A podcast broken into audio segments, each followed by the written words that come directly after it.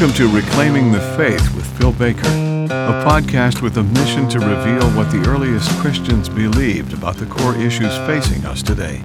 You can find links to all of Phil's resources at philsbaker.com. Thanks so much for taking the time to listen today, and take a moment to share this podcast with your friends. Now, here's Phil. Hey, y'all, this is episode 121. And in today's episode, I'm going to be looking at something called the minimal facts argument for Jesus' resurrection, made popular by doctors Gary Habermas and Michael Licona in their over 700 page book called The Case for the Resurrection of Jesus. If you're blessed by this episode, please consider leaving a rating and review on my Apple Podcast channel, Reclaiming the Faith. Also, I have a new book out called Faithful Witness The Early Church's Theology of Martyrdom. You can get it in Kindle format, audiobook, or paperback book on Amazon. And if it has been a blessing to you as well, please consider leaving a rating and review there. Also, if you'd like to support this ministry, please consider becoming one of my patrons at patreon.com slash Phil S. Baker. There are two videos I upload every month, one being a breakdown of an early Christian or early Christian document, and the second being a tutorial of how to play one of my original songs. So again, go check that out at patreon.com slash Phil S. Baker. Finally, I'm blessed to be a part of Omega Frequency, and please go check out our YouTube channel, Omega Frequency Live, to get access to all the content that BDK and I put out every week.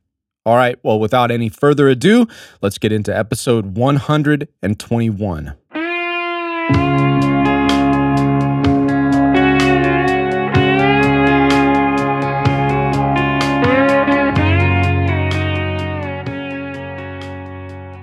Arguably, the two most prominent current authorities on the resurrection of Jesus are Gary Habermas and Michael Licona, who have co written an over 700 page book on this subject called The Case for the Resurrection of Jesus.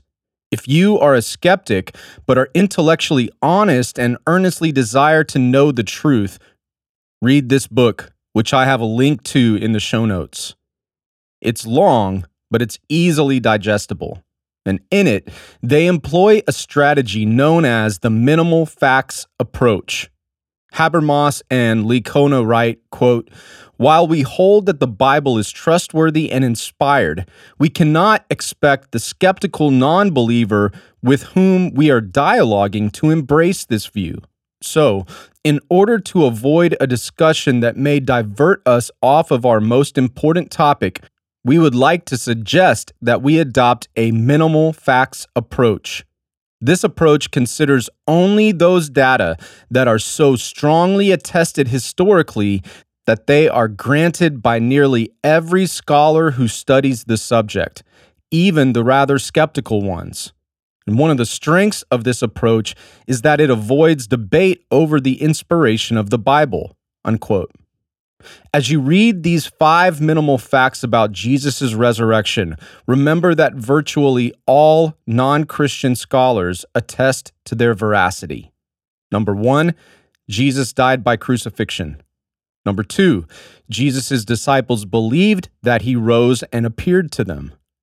Number three, Paul, the persecutor of the church, was suddenly changed.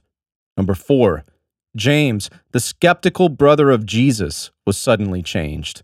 And number five, the empty tomb. So we're going to begin by looking at the first two kind of together. First, that Jesus died by crucifixion, and second, that Jesus' followers believed that he was resurrected. All of the gospel writers attest to the fact that Jesus died by crucifixion. Mark writes in chapter 15 five different times that Jesus died by crucifixion. And Luke in chapter 24 displays the resurrected Jesus talking to his disciples and telling them to look at both his hands and his feet because those were nailed in crucifixion. The second point is that Jesus' followers believed he was resurrected. The author of the book of Acts, Luke, wastes no time discussing the belief that the apostles had that Jesus rose from the dead in chapter 1 in verse 3 where he says that Jesus presented himself alive after his suffering to the apostles by many convincing proofs, appearing to them over a period of 40 days and speaking of things concerning the kingdom of God. Also, Paul in 1 Corinthians chapter 15 verse 3 through 8 writes, for I delivered to you as of first importance what I also received that Christ Jesus died for our sins according to the Scriptures, that he was buried, and that he was raised on the third day according to the Scriptures, and that he appeared to Cephas, then to the twelve. After that, he appeared to more than 500 brethren at one time, most of whom remain until now, but some have fallen asleep. Then he appeared to James, then to all the apostles, and last of all, as to one untimely born, he appeared to me also. Dr. Bart Ehrman of the University of North Carolina at Chapel Hill is one of the most critical New Testament scholars living. And though Ehrman does not believe that Jesus rose from the dead, he does write in his book, The Historical Jesus, lecture transcript and course guidebook volume 2 quote one of the most certain facts of history is that jesus was crucified on orders of the roman prefect of judea pontius pilate unquote. Late first and early second century historian tacitus writes about emperor nero quote no humane endeavor, no princely generosity, no efforts to placate the gods were able to dispel the scandalous suspicion that the burning of the city was the result of an order. To silence this rumor, Nero pushed the Christians forward as culprits and punished them with ingenious cruelty, as they were generally hated for their infamous deeds. The one from whom this name originated, Christ, had been executed during the reign of Tiberius at the hands of the procurator Pontius Pilate. For a time, this pernicious superstition was suppressed, but it broke out again, not only in Judea, where this evil thing began, but even in the city itself, where everything atrocious and shameful from all quarters flows together and finds adherents. So, this work from Tacitus is incredibly important because it shows how Jesus was called the Messiah or Christ, that he was executed during the reign of Tiberius Caesar by Pontius Pilate, and that his movement began in Judea. Powerful stuff from an opponent of the Christians, Roman historian Tacitus. Lucian of Samosata was a second century Greek satirist who was highly critical of Christianity, and yet he wrote in his work, The Death of Peregrinus, quote, The Christians, you know, worship a man to this day, the distinguished personage who introduced their novel rites and was crucified on that account you see, these misguided creatures start with the general conviction that they are immortal for all time, which explains the contempt of death and voluntary devotion which are so common among them. And then it was impressed on them by their original lawgiver that they are all brothers from the moment that they are converted and deny the gods of Greece and worship the crucified sage and live after his laws all this they take quite on faith, with the result that they despise all worldly goods alike, regarding them merely as common property. So, just incredible uh, data here from an antagonist of Christianity.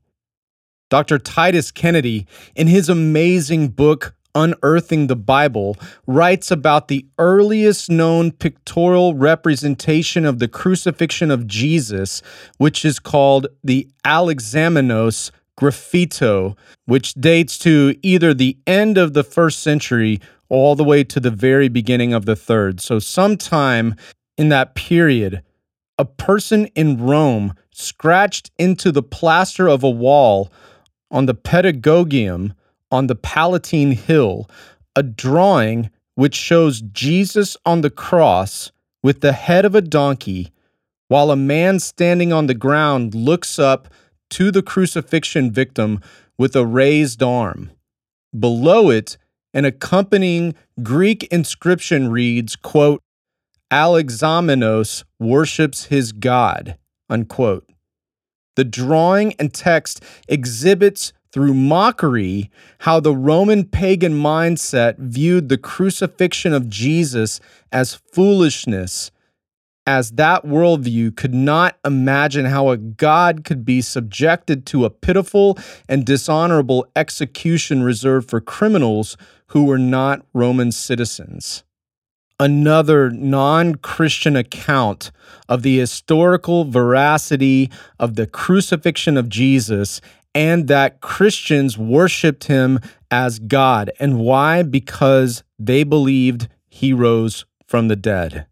Now let's move on to the third minimal fact that Paul, the persecutor, was suddenly changed.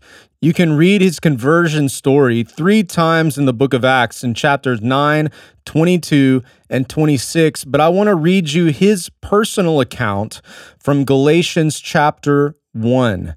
So, starting in verse 1, we read Paul, an apostle, not sent from men nor through the agency of man, but through Jesus Christ and God the Father who raised him from the dead. Moving to verse 13. For you have heard of my former manner of life in Judaism, how I used to persecute the church of God beyond measure and tried to destroy it. And I was advancing in Judaism beyond many of my contemporaries among my countrymen, being more extremely zealous for my ancestral traditions. But when God, who had set me apart even from my mother's womb and had called me through his grace, was pleased to reveal his Son in me so that I might preach him among the Gentiles, I did not immediately consult with flesh and blood. Nor did I go up to Jerusalem to those who were apostles before me, but I went away to Arabia, and returned once more to Damascus. Then, three years later, I went up to Jerusalem to become acquainted with Cephas and stayed with him fifteen days. But I did not see any other of the apostles except James, the Lord's brother. Now, in what I am writing to you, I assure you before God that I am not lying. Then I went into the region of Syria and Cilicia. I was still unknown by sight to the churches of Judea which were in Christ, but only that they kept hearing he who once persecuted us is now preaching the faith which he once tried to destroy, and they were glorifying God because of me. Not only is it important to note that Paul is writing this, but he also basically takes an oath before God that he is testifying truthfully of this account. Also, if you were listening closely, you heard Paul refer to James, the brother of Jesus, being in Jerusalem. James is the fourth minimal fact that we need to take into account. The fact that James would flip to become a follower of Jesus is so important. When we're first introduced to James in the scripture, we see in John chapter 2, Jesus has just performed his first miracle at the wedding in Cana, turning water into wine. And John writes in verse 11, this beginning of his signs Jesus did in Cana of Galilee and manifested his glory, and his disciples believed in him. After this, he went down to Capernaum, he and his mother and his brothers and his disciples, and they stayed there a few days. So here we see James going along with this. All right, okay, this is kind of different. This is not the same brother I grew up with. It seems. Uh, didn't see him doing miracles back then, but I can I can vibe with this. Okay. However, the story takes a turn as Jesus continues in his ministry. Looking at Mark chapter 3, we see that Jesus has begun to call apostles to himself. He's also been healing people on the synagogue. And in Mark chapter 2, he's equating himself with God. And so, in Mark 3, verse 20, Jesus comes home and a crowd gathered again to such an extent that they could not even eat a meal. When his own people heard of this, they went out to take custody of him, for they were saying, He is lost his senses. Now, who are his own people that came to take custody of him? And by the way, that word take custody is kind of like putting someone in handcuffs. Well, verse 31 says, Then his mother and his brothers arrived, and standing outside, they sent word to him and called to him.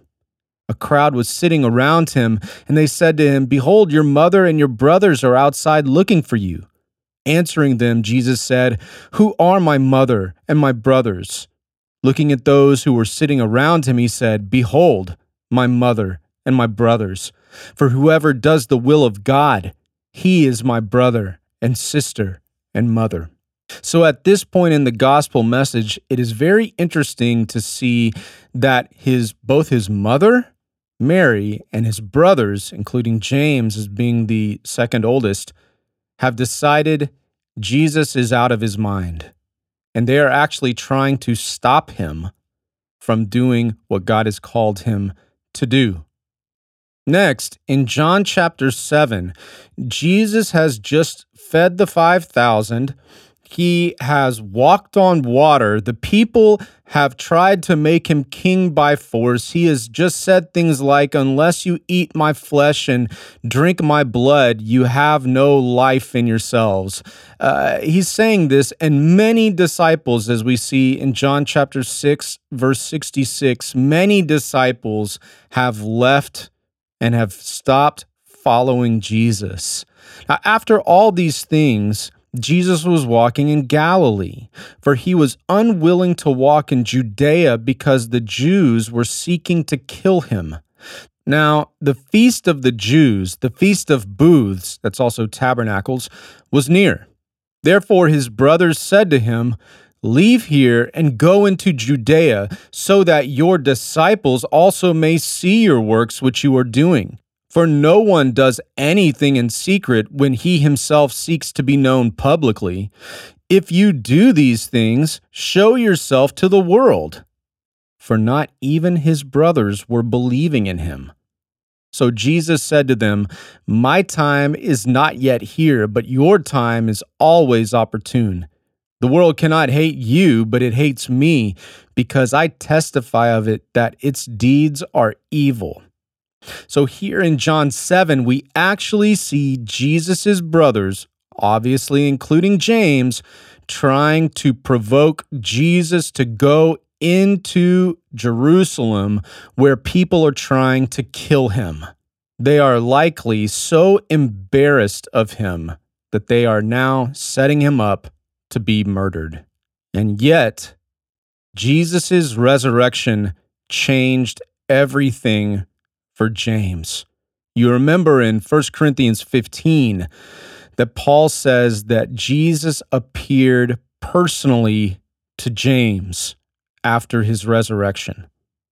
And Luke records in Acts chapter 1, verse 14 these all, with one mind, were continually devoting themselves to prayer, along with the women and Mary, the mother of Jesus, and with his brothers.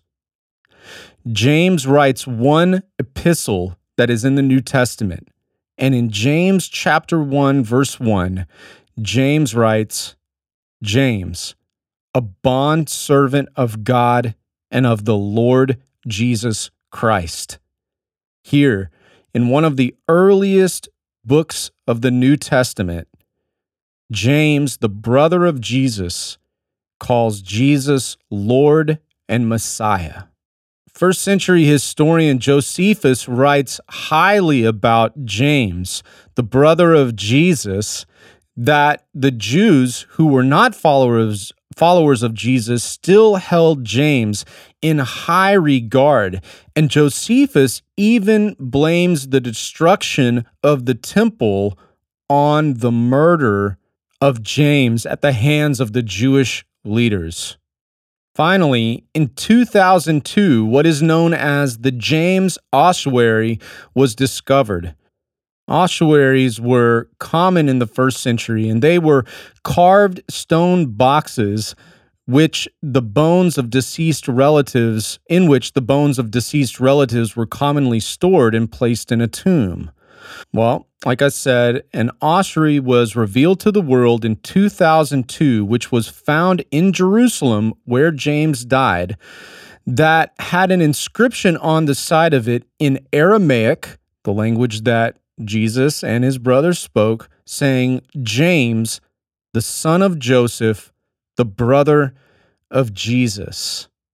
And besides James the Apostle, there is no other known James, son of Joseph, brother of Jesus, from that period. Also, a statistical name analysis determined it was probable that only one person would have been described as James, son of Joseph, brother of Jesus, in the first century AD Jerusalem. And of all the known inscribed ossuaries, only one other mentions a brother, meaning that brother was very significant. All right, let's come to our fifth minimal fact the empty tomb. Starting in Matthew chapter 28, verse 1, we read Now, after the Sabbath, it began to dawn toward the first day of the week. Mary Magdalene and the other Mary came to look at the grave. And behold, a severe earthquake had occurred, for an angel of the Lord descended from heaven and came and rolled away the stone and sat upon it. And his appearance was like lightning, and his clothes as white as snow. The guards shook for fear of him and became like dead men.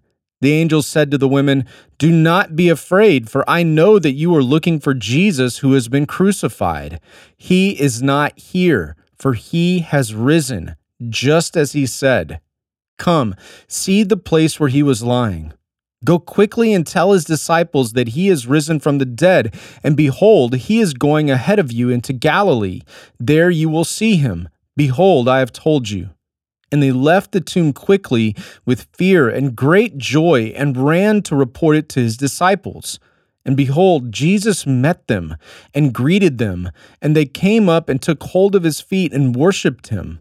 Then Jesus said to them, Do not be afraid. Go and take my words to my brethren to leave for Galilee, and there they will see me.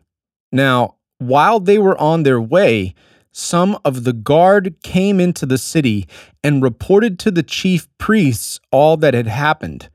And when they had assembled with the elders and consulted together, they gave a large sum of money to the soldiers and said, You are to say, His disciples came by night and stole him away while we were asleep.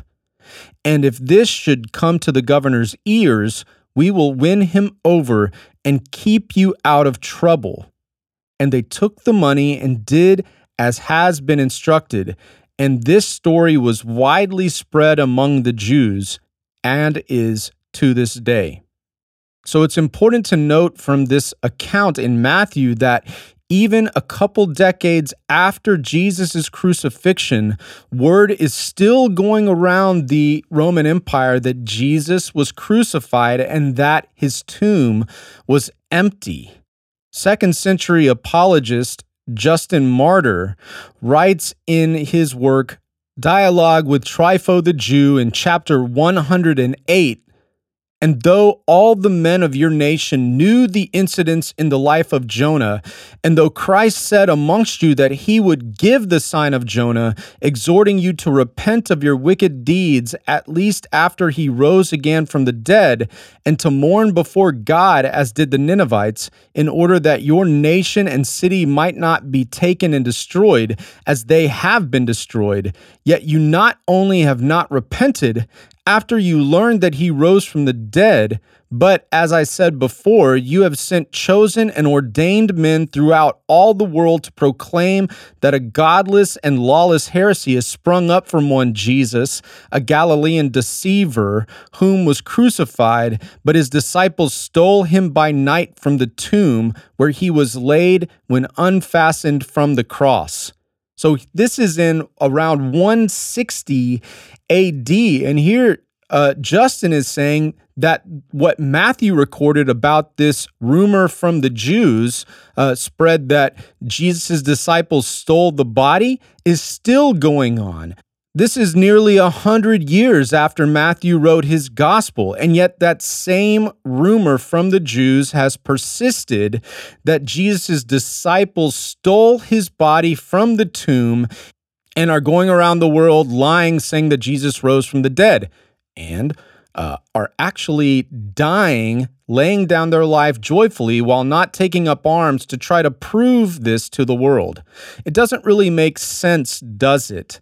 That if Jesus did not actually rise from the dead, that his disciples would willingly lay down their lives. But let's continue and look at something called the Nazareth inscription. Again, in his incredible work, Unearthing the Bible, Dr. Titus Kennedy writes of the Nazareth inscription In 1878, a stone slab with a 22 line Greek inscription that was an edict of Caesar surfaced in Nazareth and was purchased by a French antiquities collector.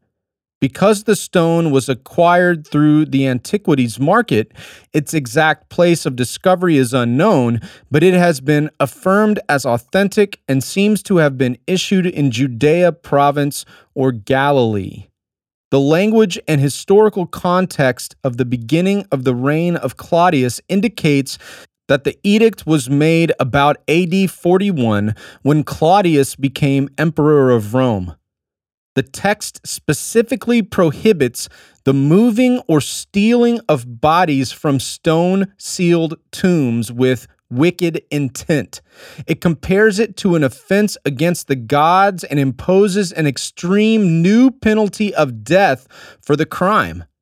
It states that if anyone has extracted those who have been buried, or has moved with wicked intent those who have been buried to other places, or has moved sepulchre sealing stones, you are absolutely not to allow anyone to move those who have been entombed. Consequently, the edict describes the same type of tomb, a stone carved tomb sealed with a large stone, which Jesus was buried in according to Judean custom, while Romans were typically cremated. According to Matthew, the false story that the disciples stole the body of Jesus was spread by the religious leaders of Judaism via the Roman soldiers, and this rumor apparently reached the ears of the emperor. Therefore, the edict recorded on the Nazareth inscription was probably a reaction to stories about the resurrection of Jesus Christ, and in particular, the version that the Roman soldiers guarding the tomb were paid to say that the disciples of Jesus stole his body while they were asleep by the time of Claudius, knowledge of Christianity and the story of the resurrection of Jesus had spread throughout many areas of the Roman Empire, beginning to cause problems in the realm of religion, politics, and society. And Claudius seems to have attempted to prevent any future claims of the resurrection of the dead. All right, so those are an ex- explanation of the five minimal facts surrounding the resurrection of Jesus. And just to conclude it, Habermas and Licona summarize these five minimal facts in their appendix. Quote, number one, Jesus' disciples sincerely believed he rose from the dead and appeared to them. Two, external evidence and events support the authenticity of their belief in his resurrection, the conversion of the church persecutor Paul, the conversion of the skeptic James, and the empty tomb. And since three, no plausible opposing theories exist that can account for the historical facts. Jesus' resurrection is the only plausible explanation. You know, life is filled with hurts. Life is filled with challenges and struggle and heartbreak and disappointment and trials that can be unimaginable. And these struggles and hardships can sometimes wear on our faith. It is important then that we have a strong foundation that we have built our life upon, that we have a sure anchor for our soul, and that is the resurrection of Jesus Christ. There's so many things that we will go through that don't make sense, but if Jesus rose from the dead, it is okay. It will be okay because he said he would rise from the dead and we can be more sure of the resurrection of Jesus than basically any other event in antiquity.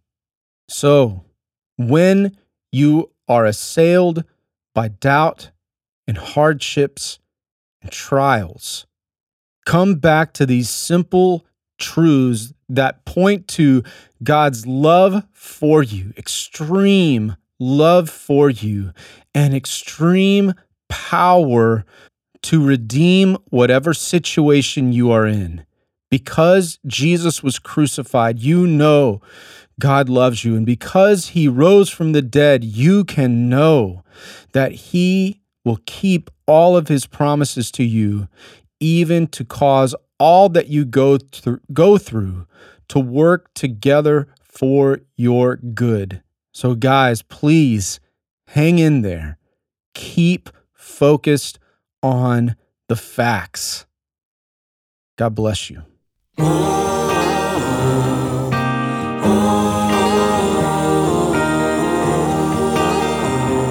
Just trust me, you'll see.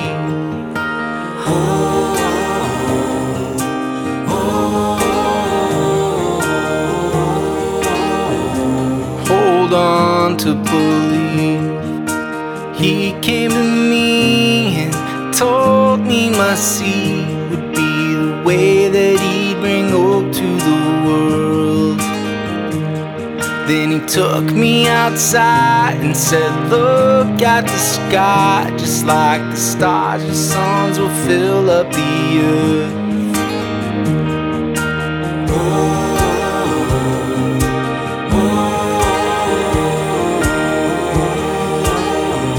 Just trust me, you'll see.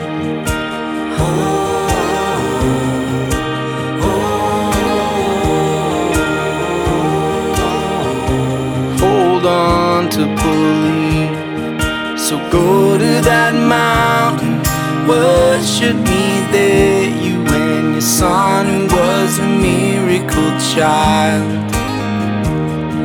Him back to his maker. Son, don't be scared. Our God who loves the world is gonna provide.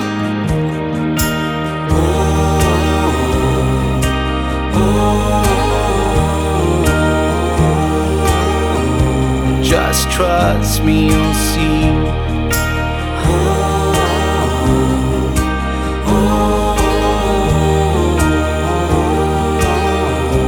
Hold on to believe. You are the son of the promise of God, and on His word we are standing. Love doesn't quit at a twist and apply. If you bear your cross, there's a resurrection.